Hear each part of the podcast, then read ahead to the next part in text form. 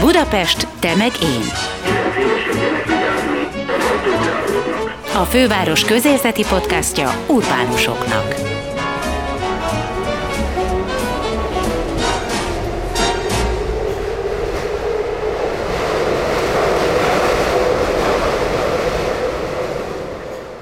Sziasztok! Ez itt a Budapest Tömegén Podcast.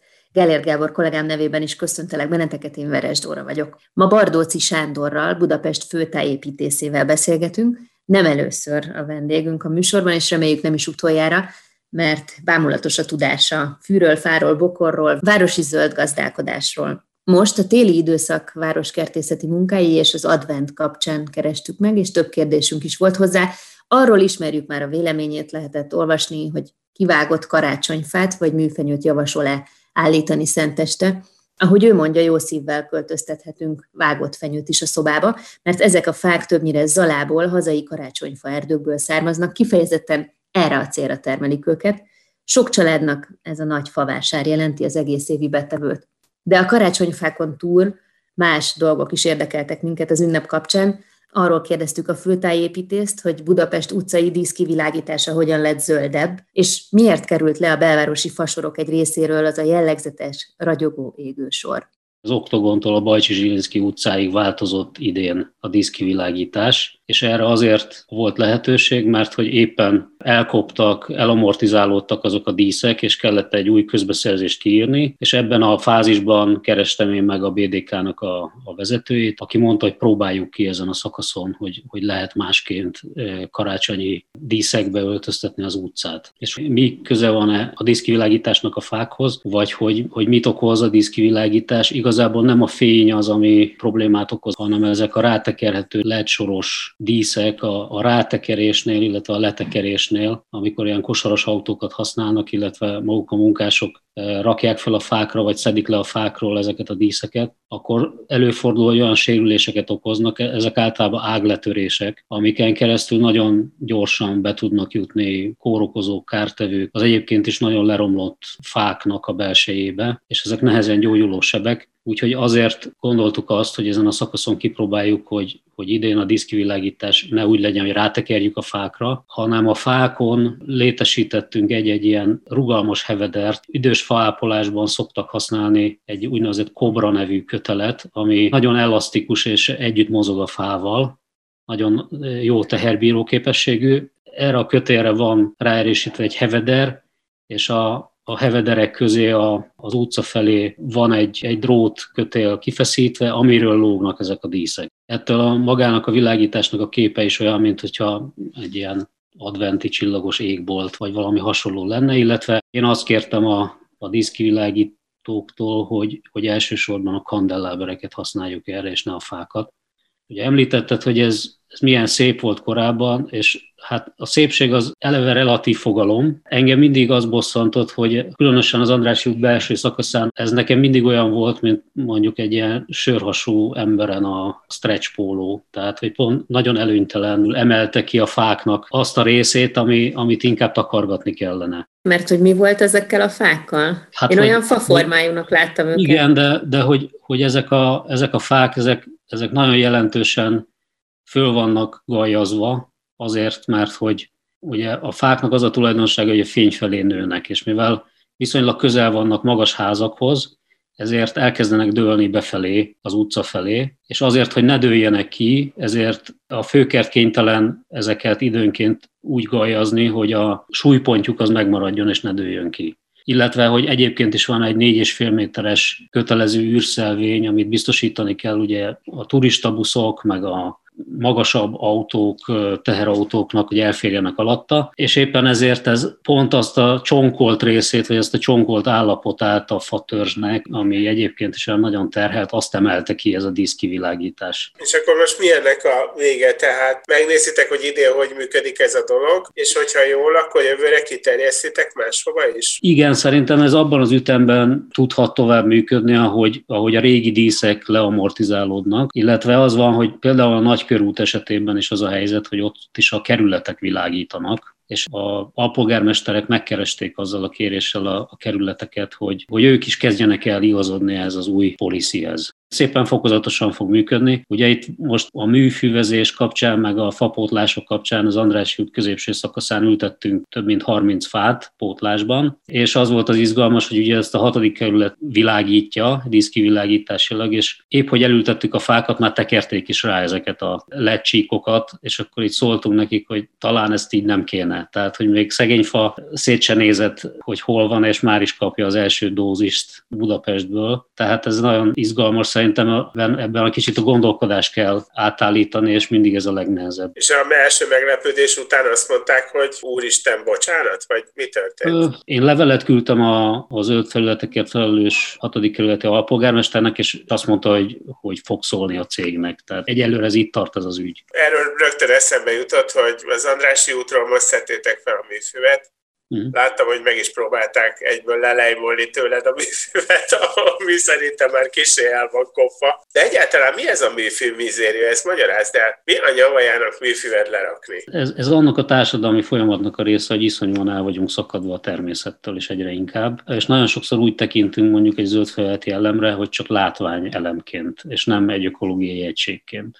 És ez szerintem ez egy borzalmas folyamat, és igazából mi ebbe az egész műfűmentesítési projektbe egy kicsit ilyen edukációs célból kezdtünk bele, mert egyrészt azt gondoljuk, hogy az Andrási út az, az sokkal többet érdemel ennél. Ugye ez a világörökség része, magterület. Tehát, hogyha itt tényleg csak a műfű a megoldás, akkor felejtsük el, ezt így nem lehet. Másrészt meg, meg szerettünk volna egy támadást intézni ez ellen a greenwashing intézmény ellen, hogy ez az olyan mintha és műanyagból megoldani dolgok, ezek ezek nem, nem okék. Tehát nyilván ezt olyan területeken próbálják alkalmazni, ahol iszonyú nagy a terhelés, és, és nagyon nagy a kopás. Az Oktogon környékén, az Andrási úton is az van, hogy azt a zöldsávot gyakorlatilag az összeresztett gyalogos kerékpáros közlekedés teljesen letarolja, összetömöríti a talajt, stb. Tehát most éppen azon küzdünk, hogy hogyan lehet ezt úgy esztétikusan és jól megoldani, hogy meg tudjuk védeni a fáinkat, meg a zöldsávot,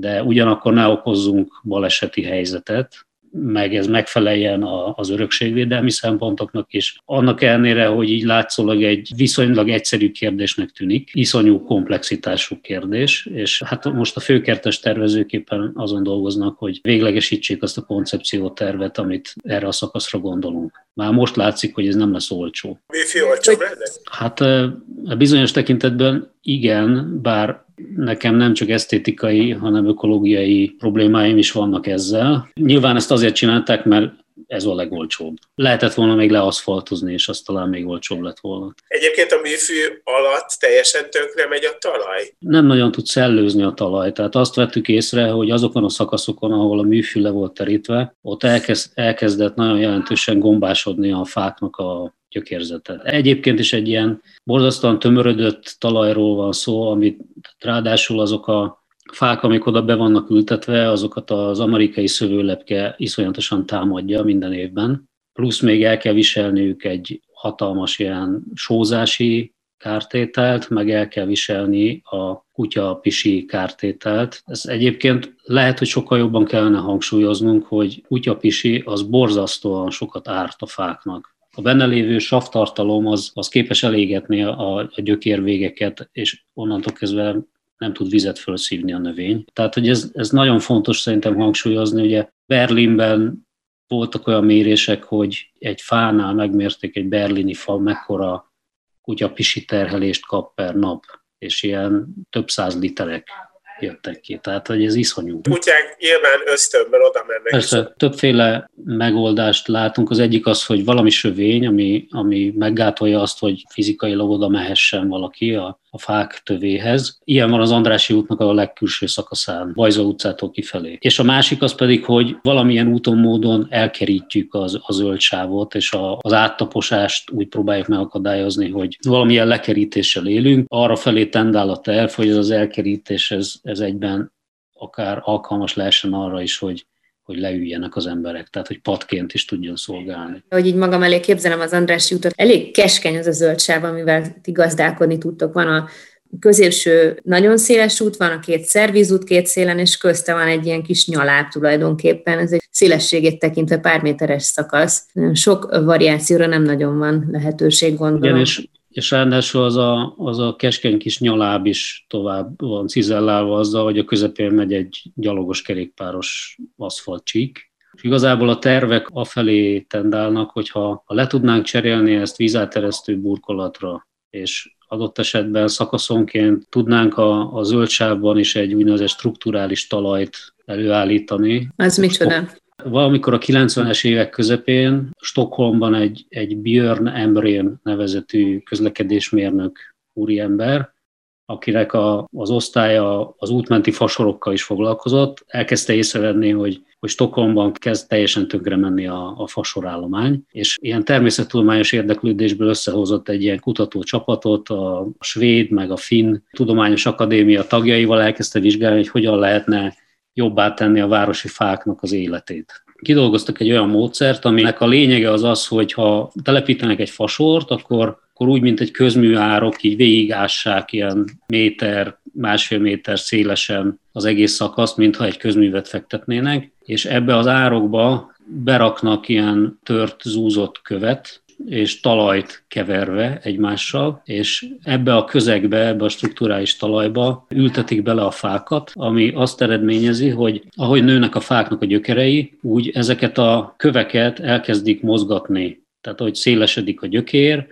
úgy mozog a kő, és tulajdonképpen lazítja folyamatosan a talajt, lazán tartja. Talajlevegő az legalább olyan fontos a gyökérzetnek a fejlődéshez, meg a megfelelő vízmennyiség, és ez egy, egy kicsit ilyen, ilyen vízbefogadó, vízelvezető, esőkert jellegű közeget is jelent, amiben azt vették észre, hogy kétszer olyan gyorsan nőnek a fák, mint, mint egyébként, hogyha ásunk egy lukat és, és beleültetjük drága megoldás, és csak szakaszosan lehet megcsinálni, mert jelenleg az az elgondolás, hogy ahol éppen kipusztulnak a fák, ez sok helyen van az Andrási úton, ott egy-egy szakaszon folyamatosan megcsinálnánk, és akkor előbb-utóbb elérnénk azt a, az ideális állapotot, amikor a fák gyökereinek is jó, sokkal jobb lesz, mint most. De most azt, azt tapasztaljuk, hogy ha most beültetünk egy fát, akkor, akkor annak az életkilátásai 5 maximum 10 év.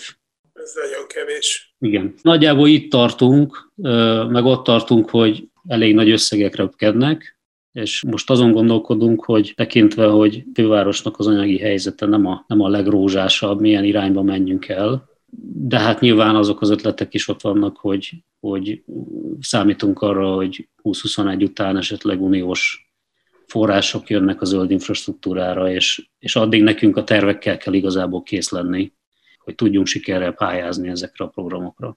Egy kicsit térjünk át szerintem a Városligetre. Kezdtem, kezdem megérteni a posztjaidból, hogy mi az igazi probléma a Városligetbe, mert erről azért szoktál írni, hogy igazából egy ilyen mozgalmas, bulizós helyet akarnak belőle csinálni, holott ez a rekreáció helye lenne, legalábbis a a te elgondolásod szerint, ahol nyugodtan lehet sétálni, és tulajdonképpen egy kicsit együtt lenni a természettel. Itt látod a probléma lényegét? Abszolút, tehát még mielőtt elkezdték a Liget projektet, azelőtt egyébként a Tarlós István főpolgármestersége alatt született egy nagyon jó anyag, a Budapest 2030, ami a Városligetről annyit állított, hogy a, a városnak a leghasználtabb és legterheltebb parkja, amit 4,5 millióan látogatnak, és itt a legfőbb megoldás az lenne, hogyha bizonyos funkcióktól meg tudnánk őt szabadítani, és azt át tudnánk vinni más zöld felületekre, praktikusabb például a népliget lehet az egyik cél, illetve az is lehet cél, hogy még zöld felületeket fejlesztünk, mert hogy kb. 500 hektárnyi zöld felület hiányzik a városból, mondjuk, hogy egy ideálisan jó jó városról beszéljünk, az öt városligetnyi közparkot jelent. Erre jött a Liget program, ami azt állította, hogy ide nem, hogy kevesebb embert kell csődíteni, hanem, hanem legalább kétszer ennyit. És ugye a Városligetnek a legnagyobb problémája, a, a lepukkantságának a legnagyobb problémája az az, hogy iszonyúan sokan sok mindenre használják, és egyszerűen nem tud lépést tartani vele a fenntartás. És erre az nem válasz, hogy még egy kicsit jobban beépítjük, meg, meg még nagyon sok embert ide csődítünk, és ugye ez a kutyafuttató is úgy keletkezik, hogy Városliget ZRT koncepciójában ez nem egy, nem egy nagy egész, hanem ilyen sok kicsi tematikus valami. A Városliget az korábban a közmegegyezés szerint kutyasétáltatás szempontjából egy ilyen kvázi integrált park volt. Nem volt külön kutyafuttató, hanem, hanem az volt, hogy ha a kutyát akartál sétáltatni, akkor kimentél a Városligetbe, és akkor ott szabadon eresztetted mondjuk a királydomnál a, a kutyát, és akkor ott nyargalta a zöld felületen, és jól érezte magát.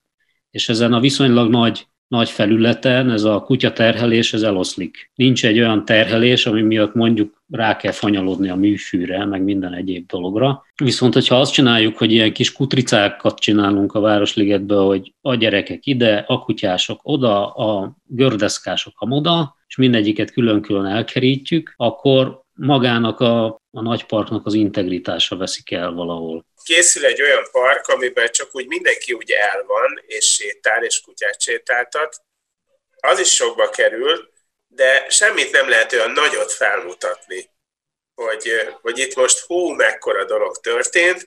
Ez a Liget program meg szerintem olyan, ami, ami végül is most el, elindult és készül, ami ilyen nagy truvályok, és azt lehet mondani, hogy úristen, miket csináltunk már megint. Ez van a hátterében, vagy valami egészen más?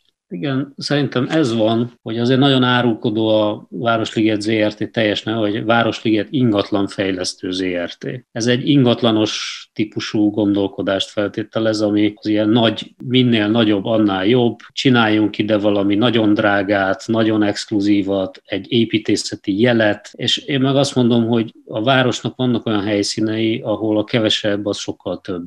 Tehát a Városligetnek a város szempontjából az a funkciója, hogy egy kicsit el tudjunk menekülni a városból, és akik a környezetében élnek, különösen a 6.-7. kerületi iszonyúan zöld felület szegény belvárosban, ahol, ahol talán kerületenként van karikírozom, de száz fa, esetleg még a belső udvarokba nő egy ecetfa, és akkor az a, az a zöld felület. Nekik iszonyúan sokat jelent az, hogy, hogy néha egy sétatávolságra van nekik egy nagy park. De igazság szerint mindig azt szokták mondani, hogy olyan ez a terv, hogy tulajdonképpen több lesz a zöld felület, meg több lesz a fa. Persze, de, de az a baj, hogy ez, ez, egy, ez ilyen jogi trükkök sorozatán van így. Fizikailag nincs így. Például van a, a Városligeti betonozott tó, amit 50%-ból be lehet számítani a zöld felületi arányba. Több hektár, nyilván, hogyha ezt beszámítjuk, akkor rögtön több lesz a zöld felület, de valójában azért az egy betonkád. Nyilván itt vannak olyan részek, amiknél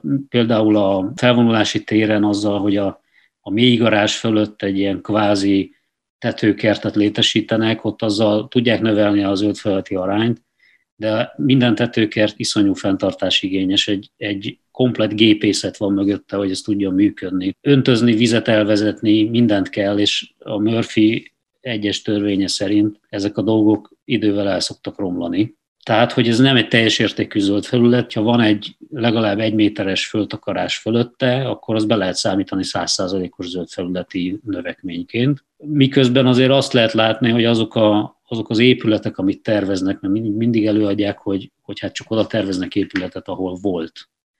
De igazából ezek az épületek szélében, hosszában, magasságában, az aláépítésében kétszer-háromszor nagyobbak, mint ami, ami eredetileg ott volt. Tehát ebből nem jön az ki, hogy több lesz a zöld felület. Ráadásul ezek miatt az épületek miatt, meg a hozzá vezető közművesítés miatt olyan mennyiségű fát kell kivágni, vagy, vagy hát a, az ő szóhasználatukkal átültetni, ami igazából egy nagyon drága a fakivágás. Hogy ez, ez gyakorlatilag az, az egész Városliget zöld felületi létét veszélyezteti. Nemrégiben a, a Földes András posztolt ki egy, egy képet a ha érkezett haza a repülővel, és a Városligetről csinált egy fotót, és hát arról döbbent ő is rá, már a mostani hozzáadott épületek miatt is úgy néz ki a Városliget, mint egy nagyon lazán beépített városrész, és nem úgy, mint egy közpark. Van olyan része Budapestnek, ahol ezt a zöld területet szerinted pótolni lehet? Hogy azt kell látni, hogy egy, egy, egy olyan méretű városi közparknak a, a létrehozása, még akkor is, hogyha van pénz, paripa, fegyver a kezünkben, akkor is az, az 20-30 év. Tehát, hogy a fáknak nem tudjuk megparancsolni azt, hogy nőjetek föl 50 év évesre, mert maximum tudunk hozni 10 éves fákat, ez a max. és a többit azt meg kell várni, hogy, hogy a természet megcsinálja. Hogy szerintem sokkal fontosabb az, hogy a meglévő zöld felületeinket óvjuk és őrizzük, amennyire lehet.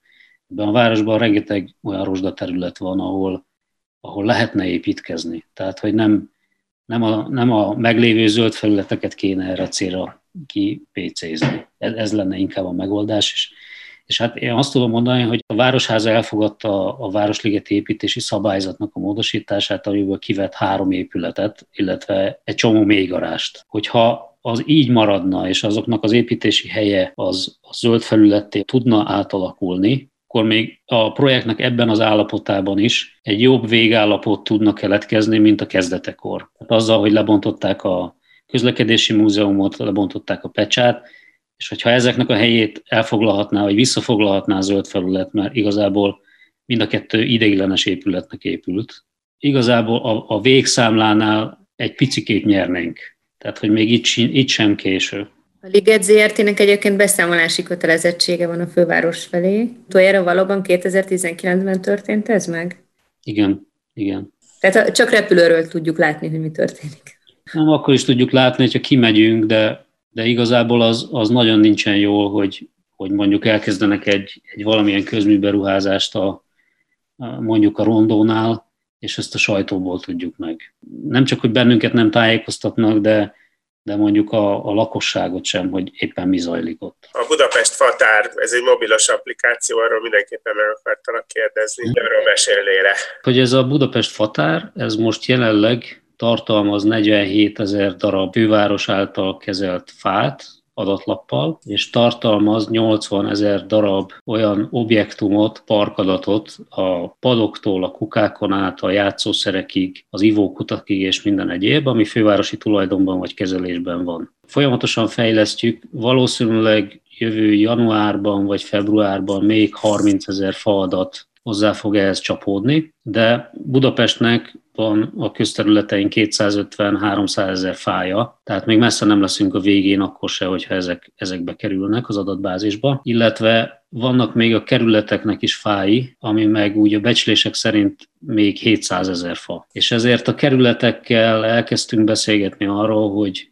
szeretnének egy csatlakozni, és már vannak olyan kerületek, amik nagyon hamar jelen lesznek a fatárban. Az azért is lesz jó, mert nagyon sok kérés vagy bejegyzés áramlik például a járókelő.hu, vagy más felületekről, akár a fővároshoz, akár a főkerthez, hogyha észlelnek valami problémát egy fával, és bejelentik, akkor nagyon sok olyan, olyan jelzés jön, ami nem fővárosi tulajdonú vagy kezelésű fáról szól, hanem kerületiről. De hát ezt nyilván nem tudják a, a felhasználók, viszont mi úgy szeretnénk kialakítani, vagy tovább alakítani ezt a felületet, hogy, hogy az adott fánál, ahol ugye van egy ilyen bejelentő gomb, ahol, ahol bejelentést lehet tenni, ott ha az a fa kerületi, akkor az e-mail az rögtön a kerülethez menjen. Hogy mit tudom én, letört róla egy nagyobb ág, vagy, I- vagy igen, meghajlott, igen. vagy ilyesmi. Igen, igen, igen. A másik, meg én, én rögtön arra gondoltam, hogy ez tanárok biztos marha jól tudják majd használni, mert el akarják minden gyerekeknek megmutatni a nem tudom milyen fákat, akkor ki tudja ezt tulajdonképpen ebből a fatárból keresni. Így van, abszolút, de most a keresőfelület az nagyon ilyen, ilyen fenntartós logikával van megcsinálva, mert hogy a, van mögötte egy ilyen, egy ilyen szakmai modul, ami sokkal több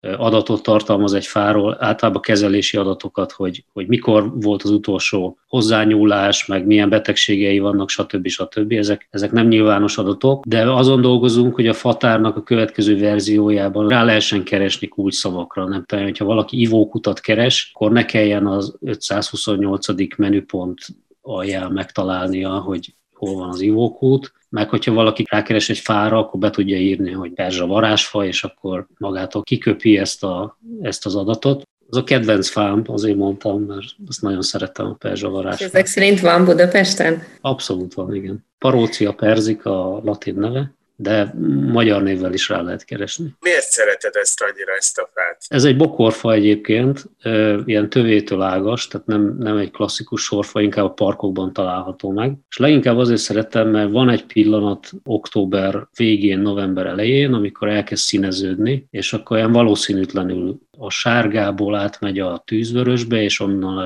lilába, és mindezt egy levélen mutatja be ezt a mutatványt, és akkor így, így hirtelen megváltozik az egész fa, és ez nagyon, az nagyon-nagyon szép. De biztos nem őshonos. Nem őshonos, Perzsiából származik, de nagyon jól érzi magát itt. A arborétumi körülmények között sok van viszonylag, meg hát a budapesti parkokban azért van. Tehát, hogy ezen az égövön is azért jól érzi magát. Akkor most ide kapcsolódik, hogy én biztos most falevél kupacot keresnék, ha ilyet lehetne a fatárban keresni. Hogy a gyerekeim nagyon jól bungee jumpingolnak a meghagyott falevél kupacokba, amit tudom, hogy nem szabadna, mert nem azért hagytátok meg, hanem hogy telelőhelyet nyújtsanak a, a lehullott falevelek a mindenféle állatoknak. De annyira érdekelne, hogy a sündisznón kívül mi az, ami megbújik ezekben a falevél kupacokban, és hogy meddig maradnak meg ezek a, a kupacok itt ott, ott a városban. Rengeteg rovar is, tehát védett rovarok, például a szarvasbogár, meg hasonlók, de igazából ez két dolog miatt érdekes, a, nyilván a telelő állatok miatt is, meg úgy az, e, a parkoknak az ökológiája miatt is, hogy ez egy komplex egész, de hogy ezzel nem csak búvóhelyet biztosítunk, hanem gyakorlatilag ethetjük a fát. Ott a, a gyökér részen a fa nagyon sok ilyen szimbióta gombával kapcsolódik, ami segíti neki a, a vízfelvételt, meg bizonyos anyagokat is termelnek ezek a gombák, és akkor cserélnek egymás között, a fa ad energiát, a gomba meg ad tápanyagot, hogy jól el vannak egymással, és tulajdonképpen ez egy nagyon izgalmas körforgás, hogy a fa, amikor lehullatja a lombját, akkor megeteti a gyökereit. Eddig ez az zöld felület gazdálkodásban ez úgy volt, hogy hát elloptuk a fától ezt a lehetőséget, és nyilván ez, ez az egészségének se, se használ. És azért kezdtük el ezt csinálni, ez az egyik, a másik pedig, hogy ez olcsóbbá teszi a fenntartást. Tehát eddig iszonyú sok energiát fetszöltünk abban, hogy, hogy akkor, amikor még nincs összeroskadva ez a sok lomb, ilyen hatalmas köbméterekkel berakjuk egy dízel autóba, ami elszállítja egy komposztálótelepre, aztán utána ott roskad össze, de hogyha mindezt ezt tavasszal megcsináljuk, addig a fa megette, amit meg szeretett volna enni, és az összes többit azt meg egy sokkal kisebb térfogattal és sokkal kevesebb fuvarral tudjuk elszállítani, komposztálni. Részemről az utolsó kérdés, ez a főkert beolvasztása, nem olvasztása, az e körüli aggodalom élükön Fürjes Balázs Budapest fejlesztésért felelős államtitkárral, hogy akkor most állítólag a város zöld gondozása, meg az egész kertész szakma hatalmas pofont kap, hogyha a főkert beolvasztódik ebbe a most kirajzolódó közműcégbe. Kérlek mondd el, hogy, hogy mennyire lesz kisebb cég a főkert ettől, mennyire lesz kevesebb mozgástere ettől, vagy pont fordítva. Ezzel kapcsolatban azt látom, hogy egyrészt a főkert beolvasztása az 2010-ben megtörtént. Keletkezett egy Budapest város üzemeltetési holding, a BVH, aminek vannak tagvállalatai, és a tulajdonában és az egyik tagvállalata az a főkert. És igazából most ezzel a lépéssel nem a főkert szűnik meg, hanem a BVH. Ugye a BVH az, amikor megszűnik, és ezek a tagvállalatok összeolvadnak egy vállalattá, akkor a főkert az divízióként folytatja tovább. Biztos, hogy lesznek ilyen racionalizálások a cégen belül, hogy mit tudom én, a pénzügy egy helyre kerül, meg a HR osztály egy helyre kerül, meg a a kommunikáció az egy helyre kerül, de a szakmai munka az ugyanaz marad, tehát hogy ugyanúgy kertészek fogják végezni a dolgokat, és a szakmai irányításukat pedig ugyanúgy ugyanazok a szakemberek fogják folytatni, csak egy, nem egy holding tagjaként, hanem egy, egy divízióban. És én azt gondolom, hogy ebből nem csak, nem csak az a negatívum várható, hogy mint önálló vállalat megszűnik, hanem az a pozitívum is, hogy a, a főkertnek nagyon le van gatyásodva a a géppark állománya, a, az üzemegységeinél kritikátlan állapotban vannak az öltözők, meg, meg minden olyan háttérbázis. Eddig a főváros a éves költségvetésének mindössze 1%-át költötte arra, hogy zöld felület gazdálkodjon. Azoknál a városoknál, ahol, ahol ez jól megy, ott független attól, hogy ez most mekkora költségvetés, ott az 5%-át költik erre. És uh, talán azt is kevesen tudják, hogy a, a főkerten belül a fizikai munkát végző kertészek a munkájuknak a 60%-ában szemetet szednek. Tehát nem kertészkednek, hanem szemetet szednek. És hogyha ebben a Stadtwerke cégben mondjuk a főkerten kívül benne van az FKF, ami speciálisan a szemetet szedi, akkor például ezeket a feladatokat át lehet hozzájuk csoportosítani, és a főkert nem szemetet fog szedni, hanem azzal foglalkozik, amihez ért a zöld felületekkel. Egyébként a jövő évi költségvetésben elvileg hány százalék jut most a, a zöld felület fejlesztésre, főkertre? Hát nagyon rossz időket élünk, tehát az összes tagvállalattól gyakorlatilag ilyen 10-20-30 százalékokat kell lecsippenteni. Borzasztó év lesz a 2021. A főkertnek a, a tavalyi költségvetése az, az 4,3 milliárd volt, és most 3,2. Ez mindenképpen embert próbáló feladat lesz. A közfeladat ellátás az, az, az éppen hogy csak fog tudni sikerülni. Ennek olyan külső okai vannak, mint a Covid, meg a, az iparúzési adónak az iszonyú lecsökkenése, amiatt, hogy mondjuk nincs, nem volt turisztika ebben az évben, és ez ki tudja, hogy mikor épül vissza. De hát mellette ott van az is, hogy kormány ezen úgy, úgy próbált segíteni, hogy egy csomó mindent még elvont az önkormányzatoktól. Ez volt a Budapest Megén podcast, melyet Budapest városarculati cégének megbízásából a Kinopolis Kft. készített. Ha tetszett, kövessétek az énbudapesten.hu weboldalt és Facebook oldalt, s figyeljétek további Budapeste megénadásainkat. Illetve köszönjük, ha ellátogattok a Kinopolis Facebook oldalára, és megnézitek, meghallgatjátok és lájkoljátok további munkáinkat is. Gellért Gábor és Máj Tamás kollégáim nevében is búcsúzom, Veres Dórát hallottátok.